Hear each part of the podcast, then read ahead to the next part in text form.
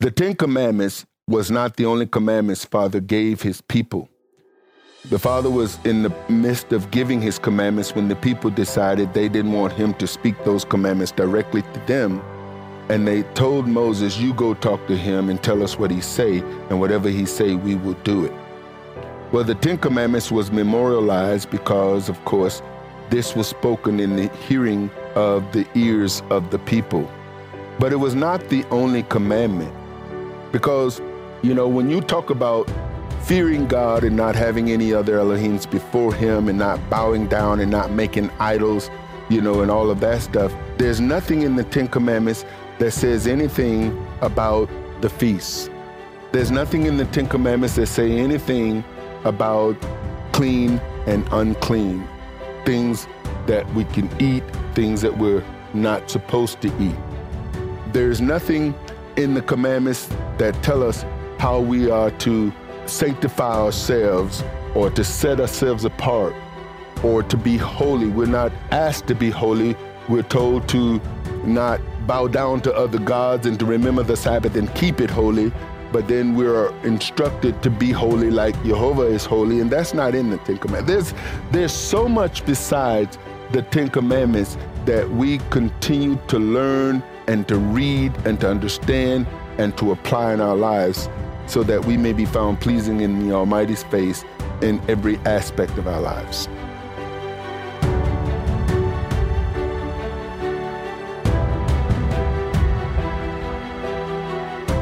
Shalom, Saints, and welcome to our verse by verse study of the book of Genesis. I'm your host and teacher, Arthur Bailey. Joseph's saga and journey continued in prison, as the favor of the Most High elevated him above all of the other prisoners. Although Joseph could not see the full plan of his being unjustly imprisoned, it is evident to him that Jehovah was with him from the moment he was given dreams and the trouble those dreams caused him. In this podcast, it was revealed how Joseph's path and steps were ordered by Jehovah as another piece of the puzzle was about to unfold. Two prisoners' dreams would put Joseph one step closer to the fulfillment of what he had been shown in his own dreams. Today's study title is Dreams and Interpretations. So, let's study.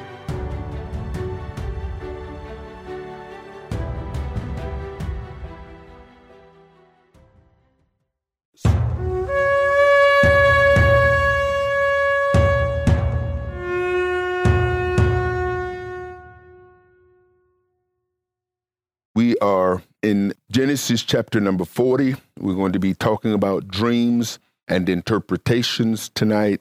And we're picking up uh, where we left off last week as Joseph now has been pursued by Potiphar's wife.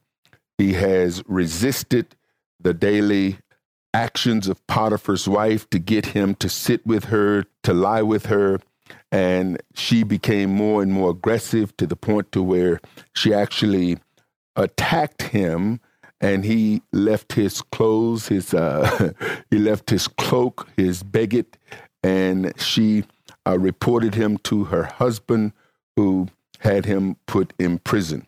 But we know that while joseph was in potiphar's house the bible says that the favor of jehovah was with joseph. And so Joseph was placed over everything Potiphar had, and now he has been thrown in prison. And in prison, Father's favor continues with him, and the ward of the prison has now placed Joseph over the prisoners. Joseph's saga and journey continues in this prison situation as the favor, as I stated, of the Most High elevated him above all the prisoners. Although Joseph could not see the full plan of his being unjustly imprisoned. It is evident to him that Jehovah was with him from the moment he was given dreams and the trouble those dreams caused him. And that's the thing. We know that just because we know Father's will doesn't mean everything is going to go perfect for us. Just because we come into faith in Messiah doesn't mean that everything is going to go perfect with us. In fact, for the most case scenarios, we find that those who come into the knowledge of Messiah are faced with challenges that were always there, but the mindset that we we had before we came into Messiah uh, is different after we've come into Messiah, and therefore we cannot deal with the things or issues we had prior to coming into Messiah the way we used, to do. In other words, now as we are expected to conduct ourselves in a more heavenly mind, in a more Messiah mind, then we can't do what we normally do in our own mind. You know how people can trouble us and cause us to behave in an uncomely and unseemly way, which would cause our behavior to be unacceptable in the sight of the Almighty. And so we become challenged now that we've come into faith in Messiah in how we conduct ourselves and how we respond to circumstances and situations that come at us. And so when when these dreams began in Joseph's life, it wasn't the dream that caused the issue. It was the fact that Father had a plan for Joseph. And I'll tell you, those who Father has a plan for and who embrace that plan as that plan is revealed can expect warfare from the enemy to hinder us or to try to keep us from accomplishing or fulfilling that plan. When we begin to walk in the plan of the Almighty, we become a problem for the devil. That's just the way it is. Joseph's path and steps were ordered by Jehovah. As another piece of the puzzle is about to be unfolded, we see that there are two prisoners, as we're going to look at this passage, whose dreams would put Joseph one step closer to the fulfillment of what he had been shown in his own dreams. And as I stated in the previous chapter, we understood that Joseph dreamed dreams, and we looked at Genesis chapter 39, verse 6, and found that it was possible that Joseph also had visions, because one of the translations of the word favored in that verse seemed to have been defined as visions or uh, seeing or seer. Evidence of Jehovah's presence throughout the Old Testament manifested in individuals having dreams, seeing visions, and prophesying. And we looked at Joel last week, where Bible tells us that in the last day, Father said that He's going to pour out His Spirit on all flesh, and young men will see visions, and old men will dream dreams, and upon His sons and daughters they will prophesy, and upon their servants and handmaids they would also prophesy. And so, the supernatural manifestation of the presence of Jehovah begin to manifest in the lives of those who have relationship with him and decide to walk with him. In verse 1 it says, "And it came to pass after these things that the butler of the king of Egypt and his baker had offended their lord, the king of Egypt." And this word offended is the same Hebrew word that we get the word sin from or missing the way or going wrong.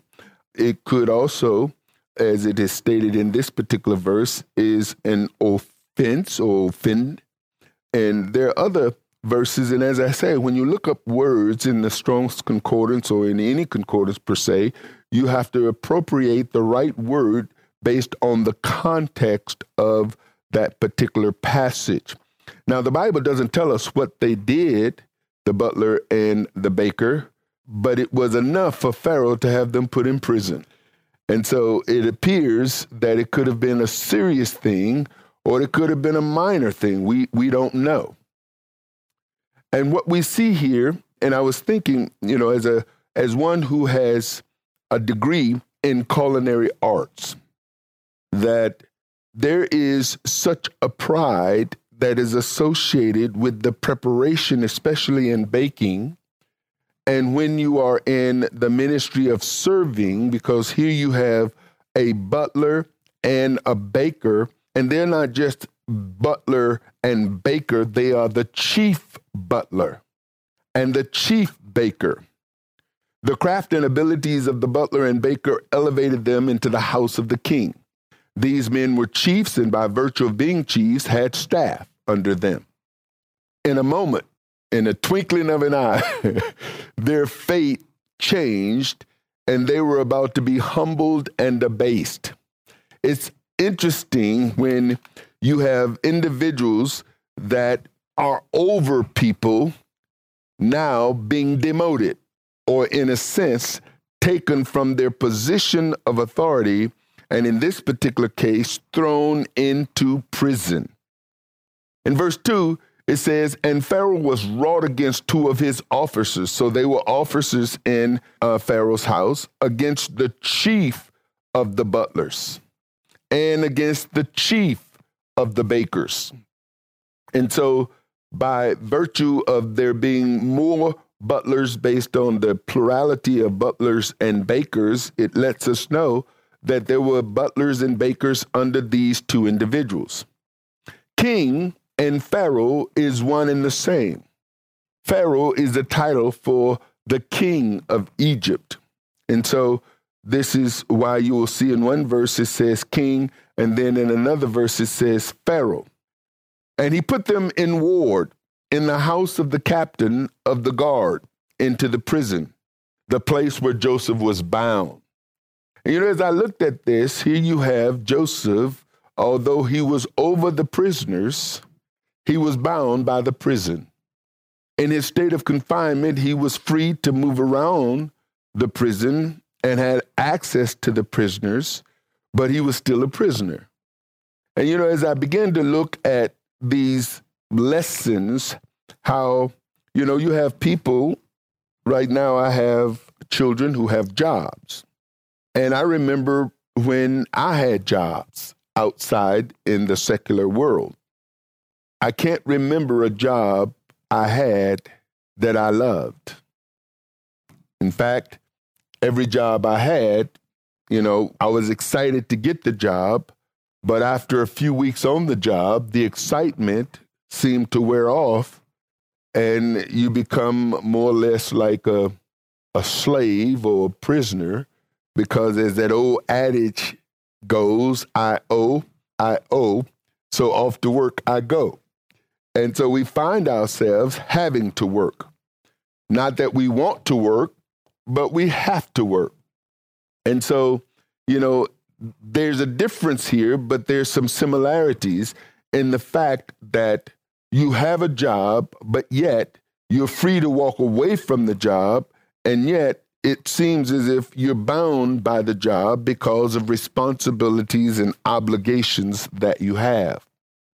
In Joseph's case, Joseph couldn't leave.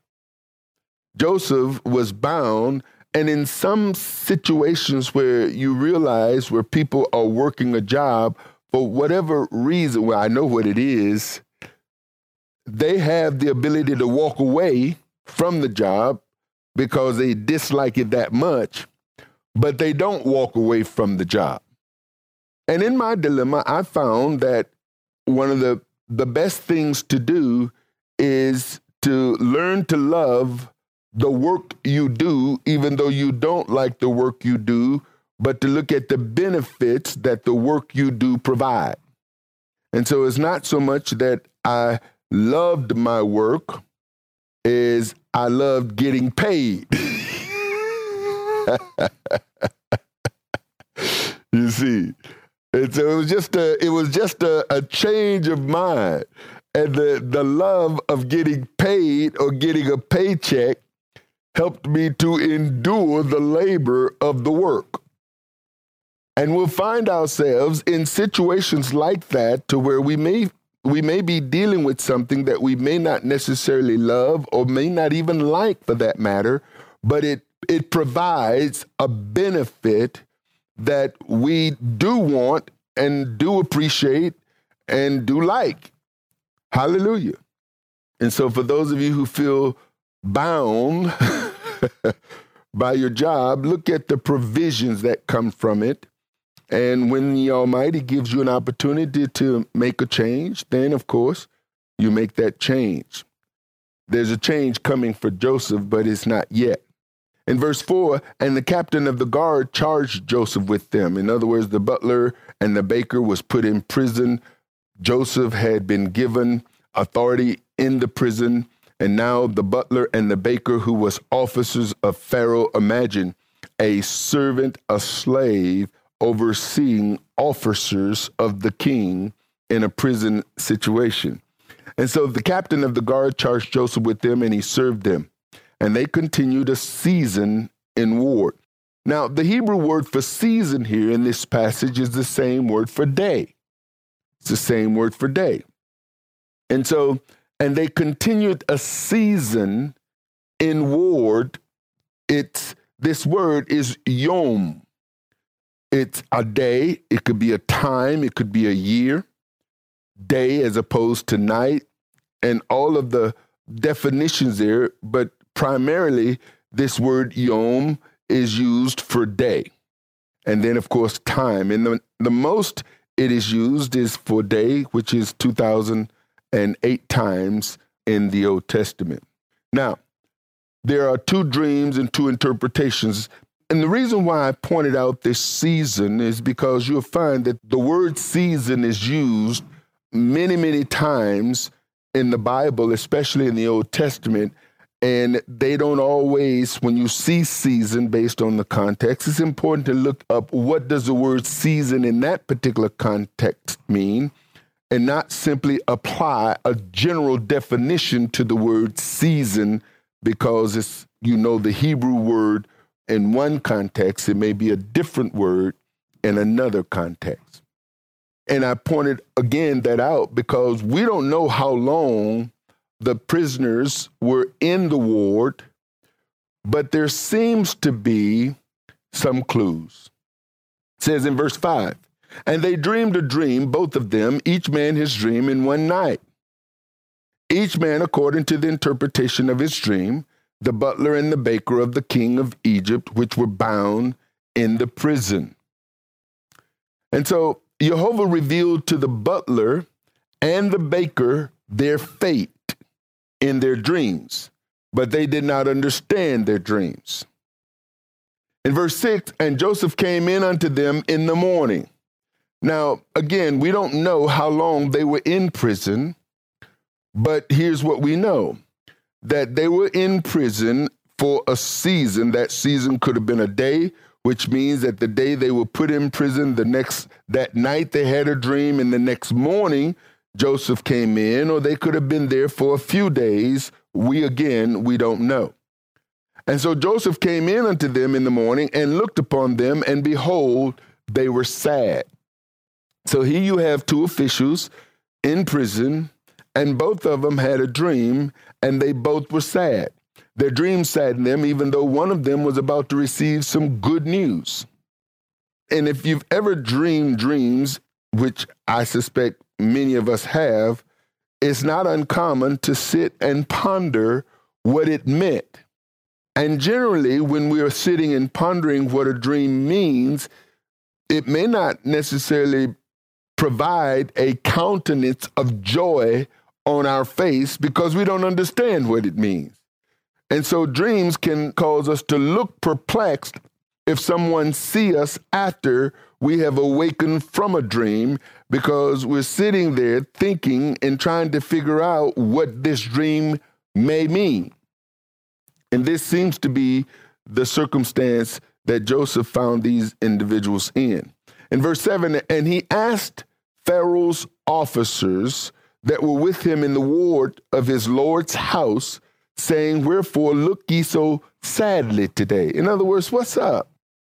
What happened? Why are you looking sad? I mean, you know, that's an unusual question to ask somebody who is incarcerated. it's like, if nothing else, man, look around, see where you are. But this sadness was a different sadness or a different look than Joseph had seen the day before. This was more sad, it seems, because I know if I was incarcerated, I would not be going in there singing, you know, kumbaya. it's like, man, how did I get here? And so Joseph is about to reveal to us a lesson. And this lesson is something I suspect he learned from his own experiences with dreams. Now, in verse 8, it says, And they said unto him, We have dreamed a dream, and there is no interpreter of it. And here's what Joseph said unto them Do not interpretations belong to God? Do not interpretations belong to God? Tell me them, I pray you.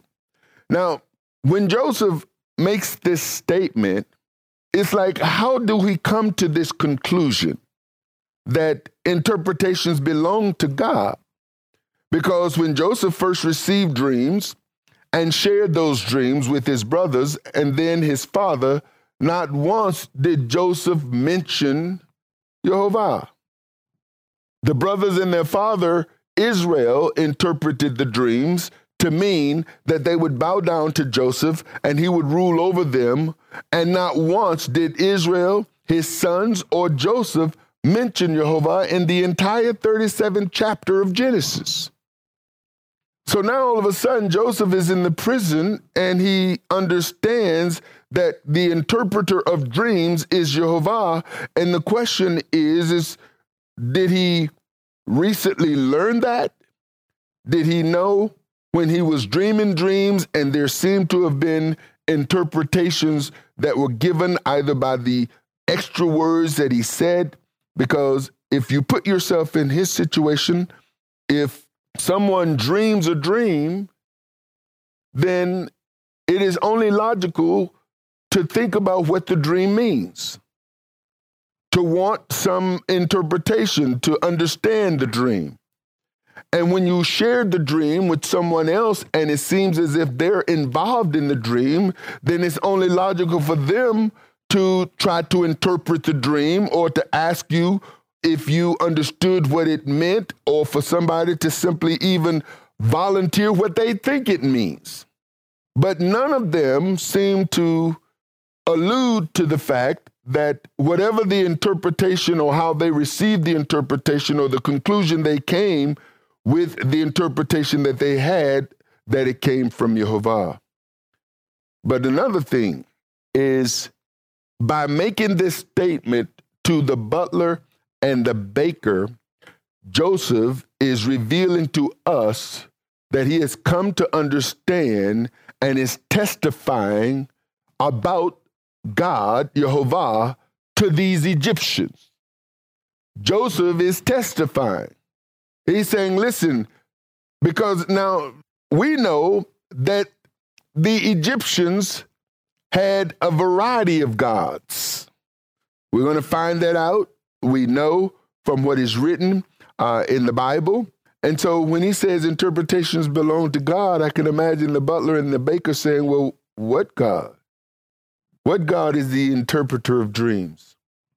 And for Joseph to be so bold, it could only mean his God, you see, because he's already recognized by the events that have led to this moment, even in Potiphar's house, as he stated to Potiphar's wife that it is not right for me seeming that Potiphar has placed me over his house, and I cannot sin against my God or violate the trust of your husband or Potiphar. And so uh, Joseph is aware of who give the interpretations of dreams. Joseph faced a major test in Potiphar's house, and he passed that test because of his fear of God and not wanting to sin against him in addition to not wanting to violate the trust that had been placed in him by Potiphar. Now, if we take those two perspectives and apply them in our lives, one, what does God want? Which, if we know his instructions, then that is not un- unusual. We should know what he doesn't want us to be involved in. We know that he doesn't want us to be involved in adultery. That's a no brainer. So for Joseph, it's like, okay, Potiphar has placed trust in me. I'm not going to violate his trust. I'm not going to violate the trust that has been placed because once trust has been violated, it's very difficult to get it back. And so the key to Joseph's success and favor was his fear of Jehovah and desire to please him and not sin against him. Now, this is important for us to understand that Joseph recognized where his favor came from. Joseph recognized where his favor came from. And his favor was due to his fear of Jehovah. Now, the Bible is clear for us. Can a person, well, question, how can you know you fear God? Keep his commandments. The whole duty of man is to fear God and to keep his commandments. So how do you how can you know that you fear him? Is you keep his commandments. Can you not keep his commandments and fear him? People say, well, the, the beginning of wisdom is the fear of God. Okay. Then a wise man will fear God. So, how does a wise man know he fears God unless he is keeping God's commandments? How do we know? How can we know we love God? The Bible says that if we love him, we keep his commandments. Can we love God and not keep his commandments? The Bible says if you say you know him and do not keep his commandments, you are a liar. Is that right? I'm, I'm not making this stuff up, right? So if, if you are a liar, then where do liars go? According to Revelation 21, I believe, verse 8, all liars will have their place in the lake of fire.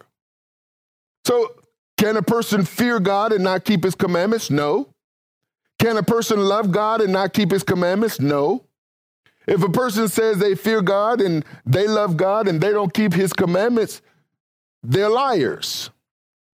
And where do liars go? The lake of fire. So you have people who say they love God and they have the fear of God, but they don't keep the commandments of God. In fact, they don't even believe they have to keep his commandments. I know what that's like. I know that most people, let me put it this way many people have the knowledge, they even claim to have the understanding, but where they fall short is that they're not doers of this knowledge and understanding they have. You see, knowledge is not power. It's the application of that knowledge that produces the power. And so if a man says, I love God, then that man is going to be keeping the commandments.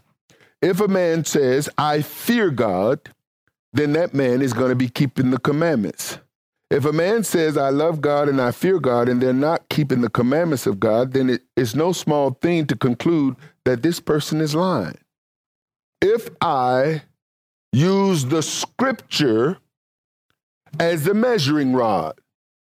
If I use the scripture as the, the point of judging what someone says and what someone does, if I'm looking at the scripture, the scripture is true and it lies not. And if I'm looking at the scripture and taking what someone say and filtering it through or judging it from, then I come to the conclusion that the scripture comes to. If you say you love God and you don't keep his commandments, you're a liar and the truth is not in you.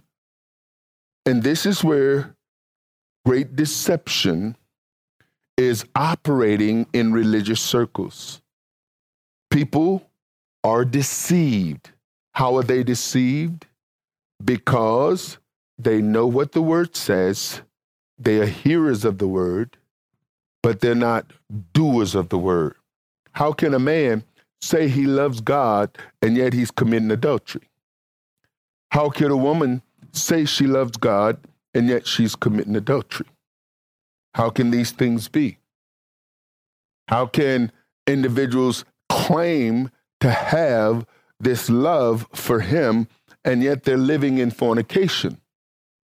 They're living contrary to what is written. And there are many people who know what is written.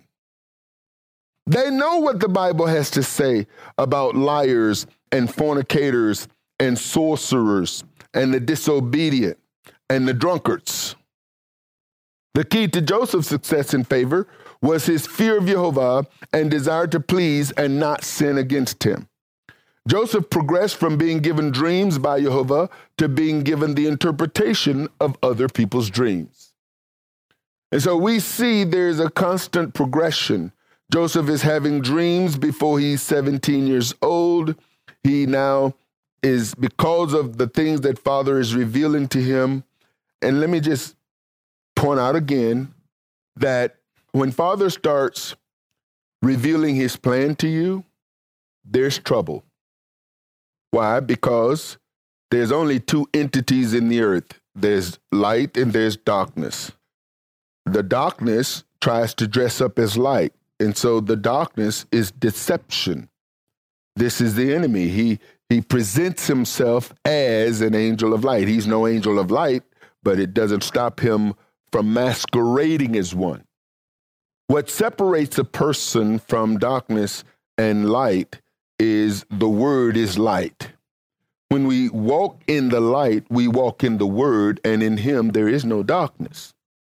But the darkness is this deception that makes us believe that we're walking in obedience when in actuality we're walking contrary to what his word says. This is how so many people can be in an assembly, so many people can be in a church, so many people can be in a religious organization, but living their lives contrary to the book they say they believe in. That's the deception.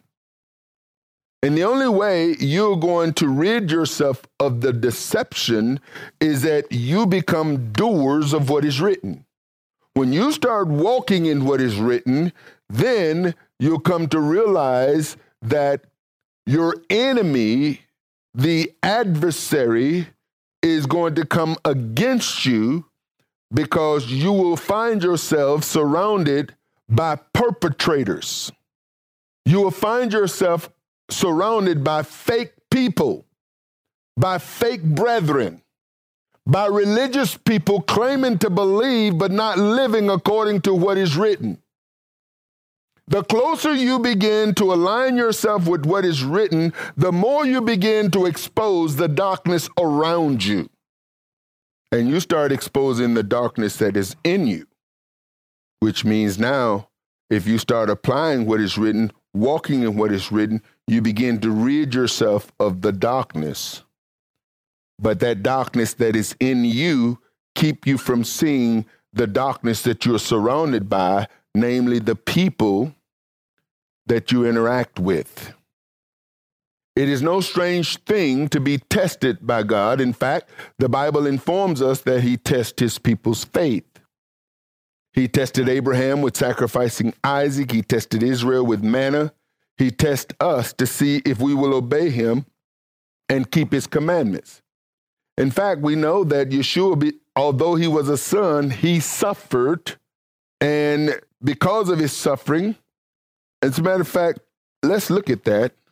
Hebrews chapter 5, verse number 7.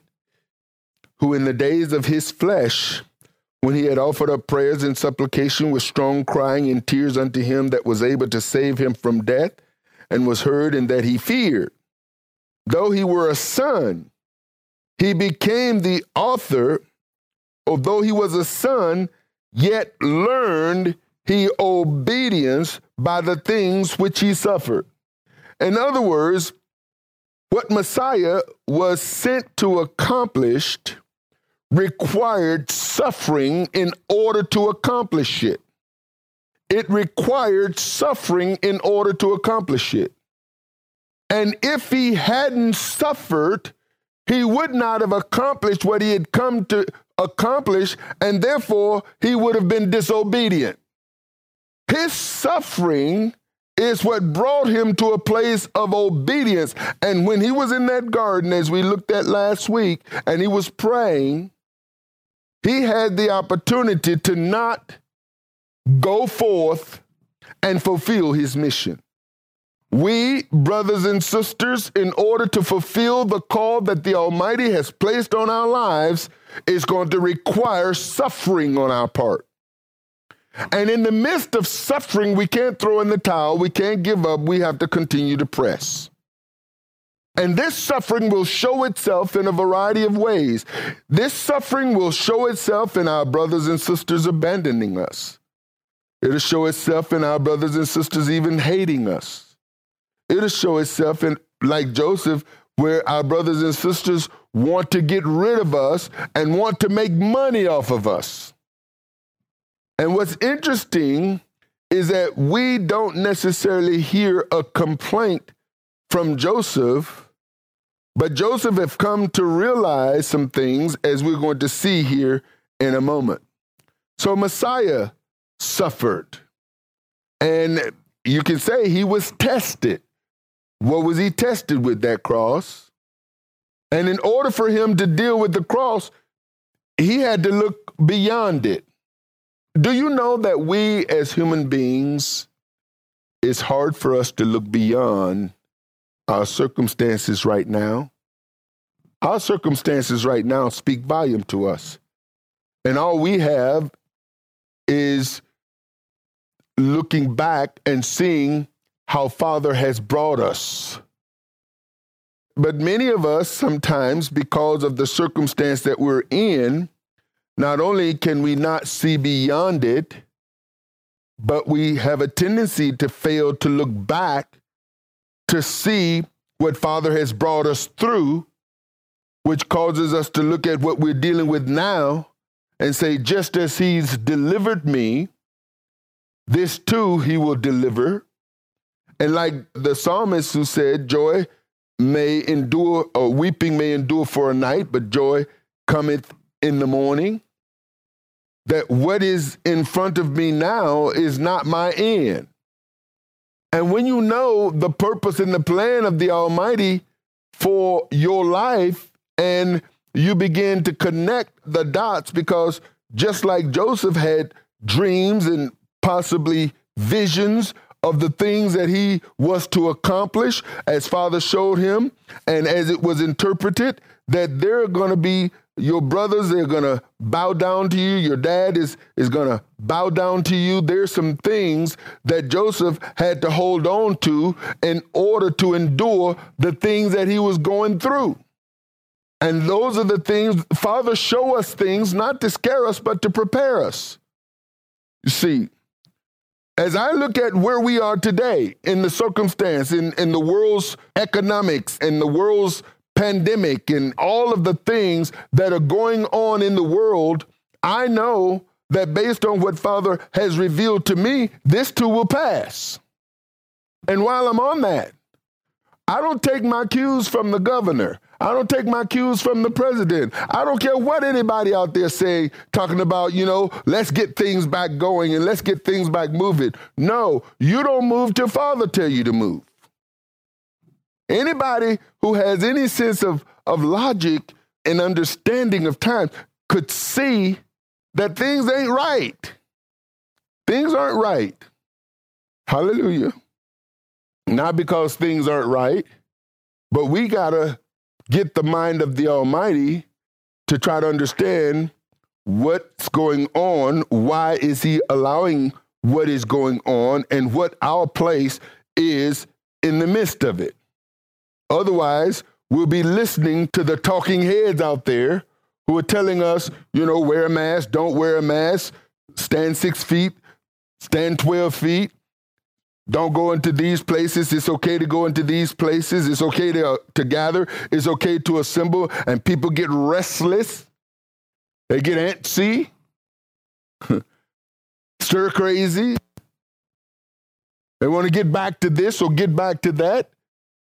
While all of the time, we as believers, and here's how you and I should know, just as we talked about, how can you How can you know you have fear of God? How can you know you love God?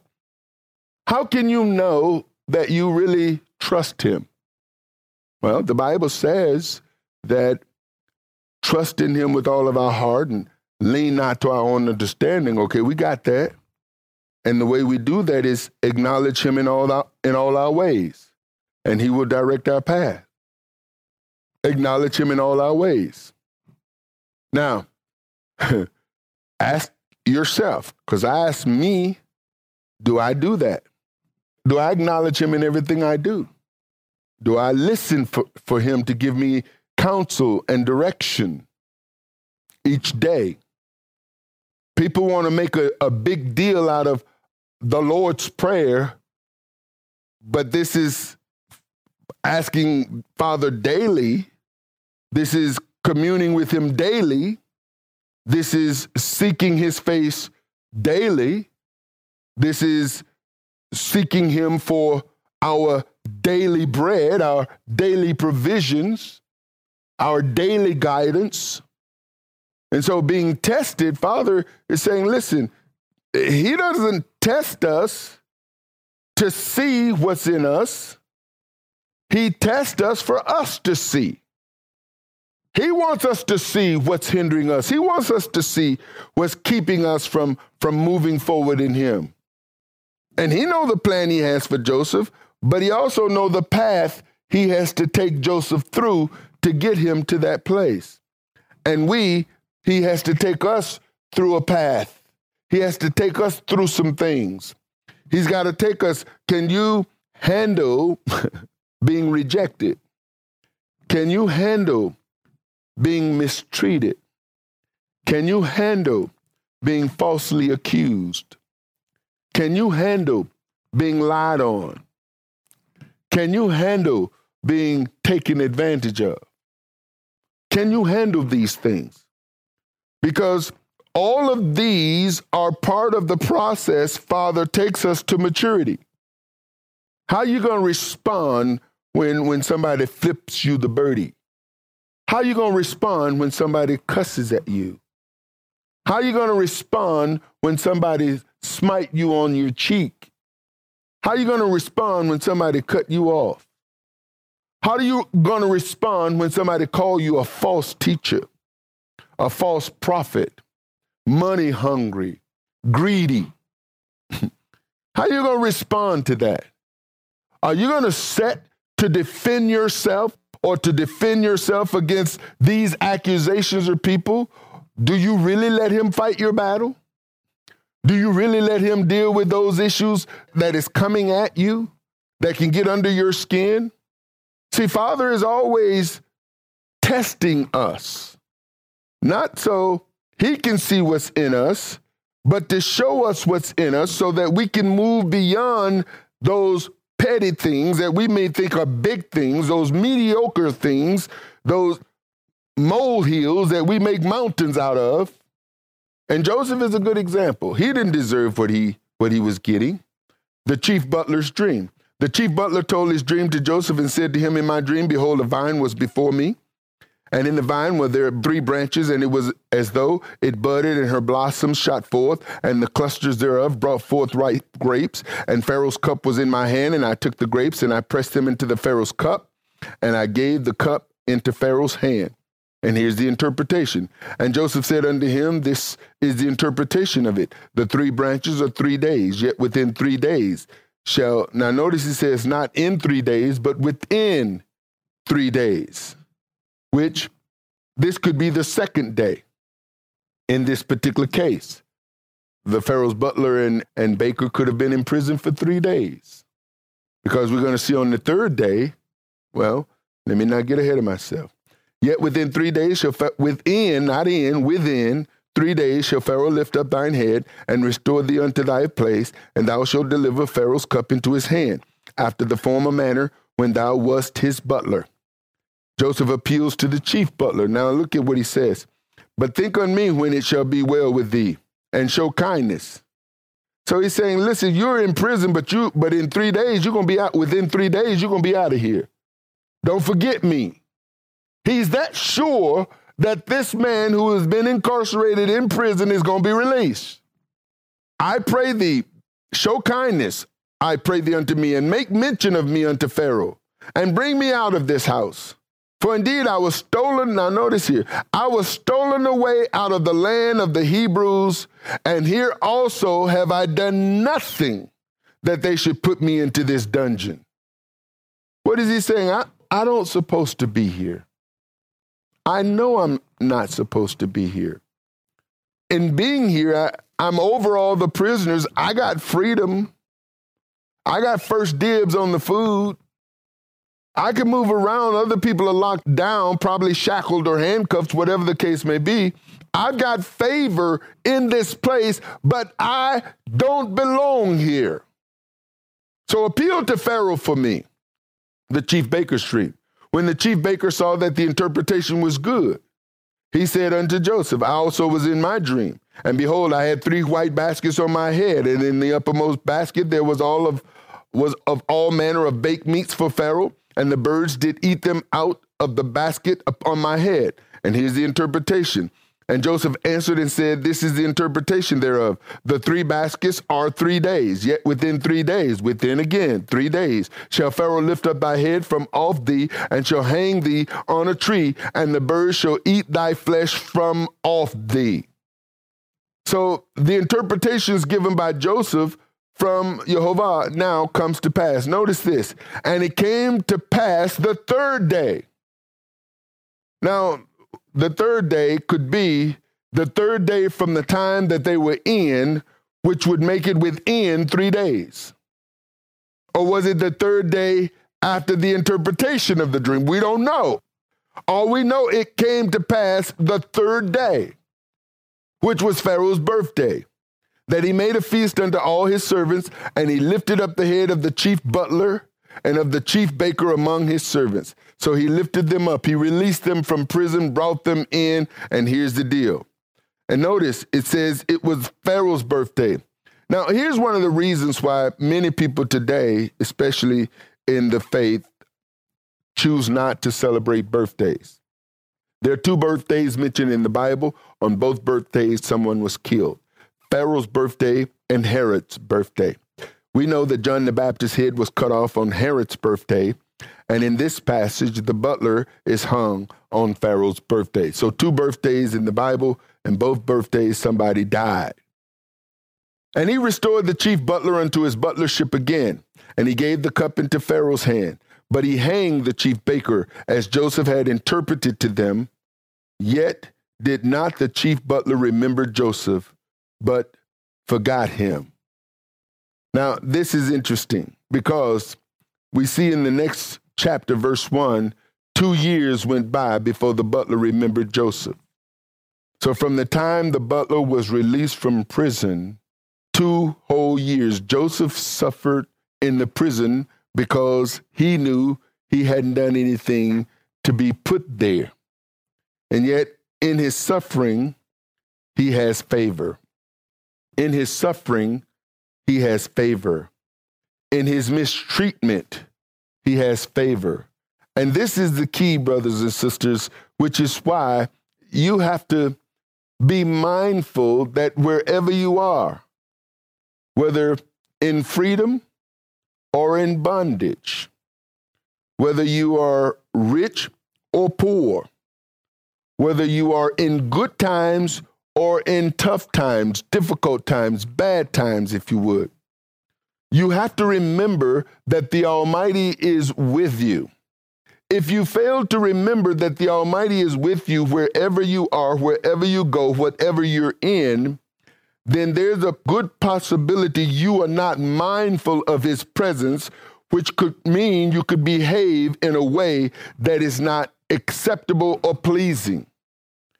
If you are mindful of the presence of the Almighty wherever you are and whatever situation you're in, then it will help to guard you and your conduct, guard you and the words that you speak, how you respond and behave. If we live our lives as though we are mindful of the Almighty, I'm going to tell you, it will make revolutionary changes in how you deal with the circumstances that come at you. And that means that every step you make, you are aware of his presence. When you wake up in the morning, and, and I'm going to tell you again, you know, I wake up in the morning. This is the day Jehovah has made. I will rejoice and be glad in it. I give thanks to him for waking me up before I do anything. Before I do anything, I get on my face before him. I want to start my day out in his presence as my day starts in his presence. And so I want to acknowledge his presence. And I just take some time and I worship him and I praise him. I bless him. I get whatever fog or cloud or whatever is in my head. I want my mind to be in harmony with him. And then I just take time and wait on him. And that's how I start my day. Because I know you know, a few days ago, some workers came to my house and they were early. They were early. Now, I'll share this story. The person that, that I contracted a job with, I told them that I don't want anybody coming to my house before 8:30. Well, this lady showed up. It was about 7 about 7:45. And she comes and she's alone and she's supposed to be with somebody else because they're supposed to be doing some painting. And now I'm troubled because I haven't even had a time, chance to pray. I'm awakened by somebody who ain't even supposed to be at my house. So I contact the person. I says, I, I thought you guys was not going to send anybody here before 8:30. He says, Nobody's supposed to be there. I've instructed my workers, they're not supposed to be there. I said, Well, there's a person here. And I've got to check myself because this situation has interrupted my time with the Almighty. But I had to also remember that even though this circumstance has interrupted my time with the Almighty, my responsibility and attitude as a believer should not be affected because somebody has interrupted my time with the Almighty. So I'm working on my attitude because I'm troubled, right? And so now the place that they have to paint, they got to come in and they did some masking and this woman is in this this room all by herself and she's high up I'm out, you know, side getting my spirit right. and all of a sudden I hear somebody scream, Help! Help! And the ladder had fallen from underneath the woman. And she's hanging from the ceiling with the ladder strewn on the edge of the window and the floor to where there was no safe place for her to drop down because if she dropped, she'd have broken something. So I rush in the room, and all of a sudden, I got this woman who ain't supposed to be at my house in the first place on my shoulder, lowering her down, and she's traumatized. I mean, she, she's just traumatized. And I'm thinking to myself how when we do not walk because the contractor told me the woman was informed she wasn't supposed to be there until 8:30 and if she had followed instructions she wouldn't have been in that situation because she would have had somebody there to work with her. See, all this time I'm going through in my head because in every situation I'm in, I'm always looking for scriptural um, I'm filtering it through the word when we misstep, when we don't follow his instructions, when we deviate from him, from his word in the slightest, we can find ourselves in situations we have absolutely no business being in. And I believe that Joseph is recognizing I'm not supposed to be here. I'm not supposed to be in this situation. But in this situation, I'm going to fear God. I'm not going to sin against him. I'm going to follow his instructions. And then I'm going to expect the favor of him to be on my life. So I didn't start my day out in prayer. I didn't start my day out in worship. But I did start my day out saving a woman from falling and possibly harming herself. You see. Now, I'm simply using that as an example because it came to me. This happened several weeks ago. You see. But it's important, brothers and sisters, that we are always mindful, even when things happen that disrupt our space, disrupt our time, disrupt our plan, we should never allow circumstances to disrupt our connection. We should never allow circumstances to disrupt our connection because the most valuable thing you have is your connection with the Almighty. He can order your steps, He can preserve you, He can keep you, He can protect you, all of these kinds of things. But it's important that we're in tune and in fellowship with him.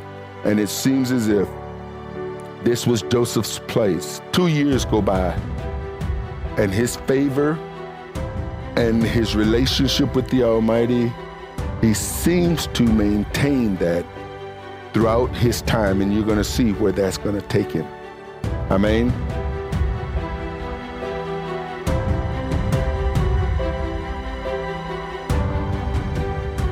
Thank you for listening to our podcast today. You can find more inspirational teachings and download our free ebooks on our ministry website at arthurbaileyministries.com. Please follow us on Facebook at House of Israel Arthur Bailey Ministries, on Instagram at Apostle Arthur Bailey, on Twitter at Apostle Bailey, and you can subscribe to our YouTube page at Apostle Arthur Bailey 1. If you're in the Charlotte area, please come and fellowship with us. We'll do our best to make you feel right at home. Our address is on our website at the About link under Contact Us. Again, thank you for joining us, and until next time, Shalom, Saints.